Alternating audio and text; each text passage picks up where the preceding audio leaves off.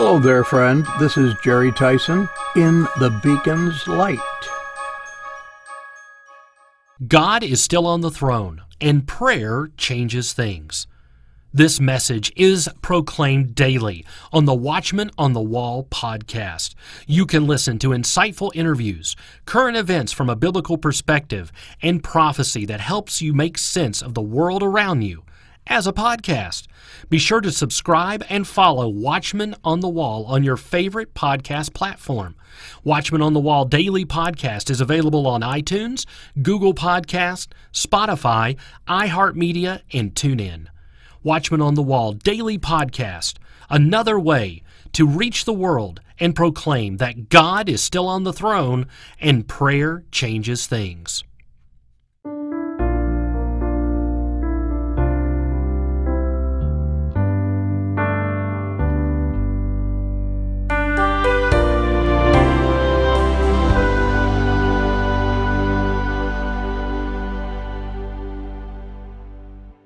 Over many years, our family has traveled to western Michigan and the quaint little town of Manistee to visit friends. It's always a rewarding time, and even more so in many of those years when we have gone to spend Thanksgiving there. By that time, the Christmas lights are up, stores and homes are decorated, and it is even more pleasant. One year, however, was different. We were right on schedule, but so was an early in the season snowstorm. We had just begun our trek across the state from east to west on Interstate 96 when the first flakes began to fall. Initially, no concern. By the time we reached the middle of the state, however, it was dark and the travel was treacherous all the more so when a large truck, seemingly with no cares in the world, went whizzing past us, leaving us to seek our way through the swirling snow like a blind person as we were left in its wake. When the blowing snow was not obscuring our vision and we could see the eastbound traffic, it was not hard to realize that they were no better off than we, as there were many vehicles perched at odd angles, their headlights giving hints of spinouts and probably some accidents as well. Our side fared no better. Not one mile was traveled without seeing cars in the ditch, down an embankment, or that had an unexpected meeting with another, resulting in a soon to be made insurance claim. It was one of the worst white knuckle drives I have ever had. It was nothing however, compared to a very serious whiteout condition on Interstate 78 in Pennsylvania that came like a wall to the traffic and resulted in a large number of cars, trucks, and vans that were conglomerated into a mess of twisted metal, plastic, and broken glass. Actually, there were two storms like that in 2006 and 2016. Memory is better about the second one. Conditions like that make it impossible to get ambulances close enough and quickly enough to make the difference for those who are seriously injured and possibly dying. The news coverage later that evening was difficult to see. One's heart goes out to a family in the middle of something like that. Parental instinct is to do everything possible to help a child in need, but when there is nothing you can do but wait, possibly with injuries of your own. It's far above being frustrated. Allow me to change direction for a minute. If I can pull back the curtains that separate us from seeing inside heaven and use a little imagination, we can see the frustrated God of the universe, the Heavenly Father, having a conversation with his Son, Jesus. They had observed what had happened in so short a time on planet Earth, and as we read in Genesis 6 5 through 6.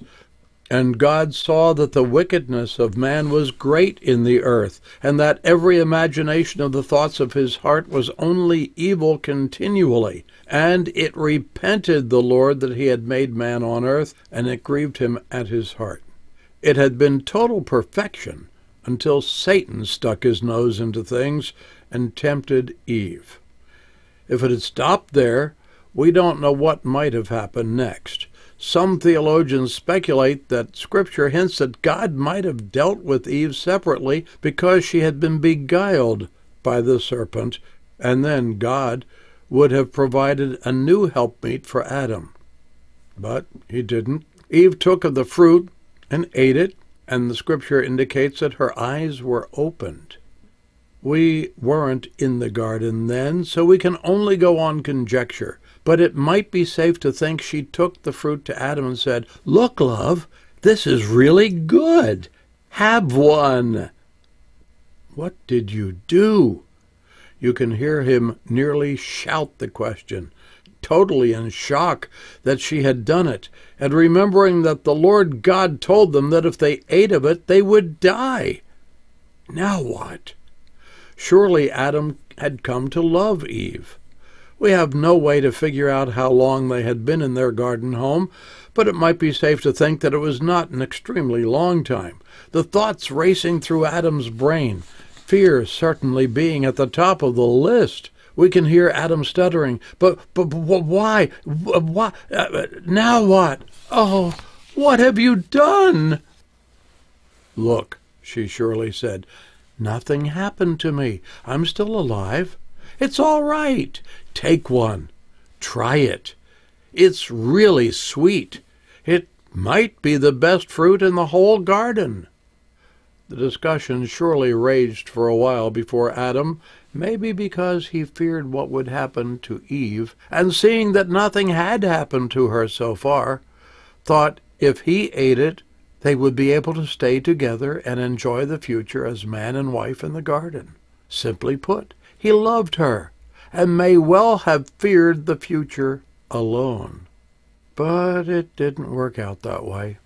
In short order, after Adam took the fruit, both of them were expelled from the garden. They needed clothing for the first time and began to age, and ultimately they died. Today, we can look forward to the same end. Romans 5:12 Wherefore as by one man sin entered into the world and death by sin so death passed upon all men for that all have sinned. We don't know if there were any fatalities along Michigan's I 96, but we know that there are traffic fatalities every day somewhere. One day, one of them may affect someone close to us, or even closer to you. At the most basic level, since death is a certainty, we need to be prepared to get around it, so to speak. No one enters heaven without a pass. It's not free entry. The pass was provided through the shed blood of Jesus, and anyone who asks will freely receive the saving grace needed to forgive his sin and provide the path to heaven when this life is finally over. Listening friend, if you have never asked Jesus to save you, do so now. Then contact us for help in getting a better understanding of what Jesus did for you personally when he died on the cross.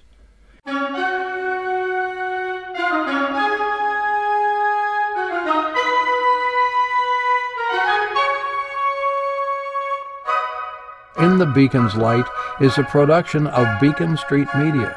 Feel free to contact us at www.swrc.com.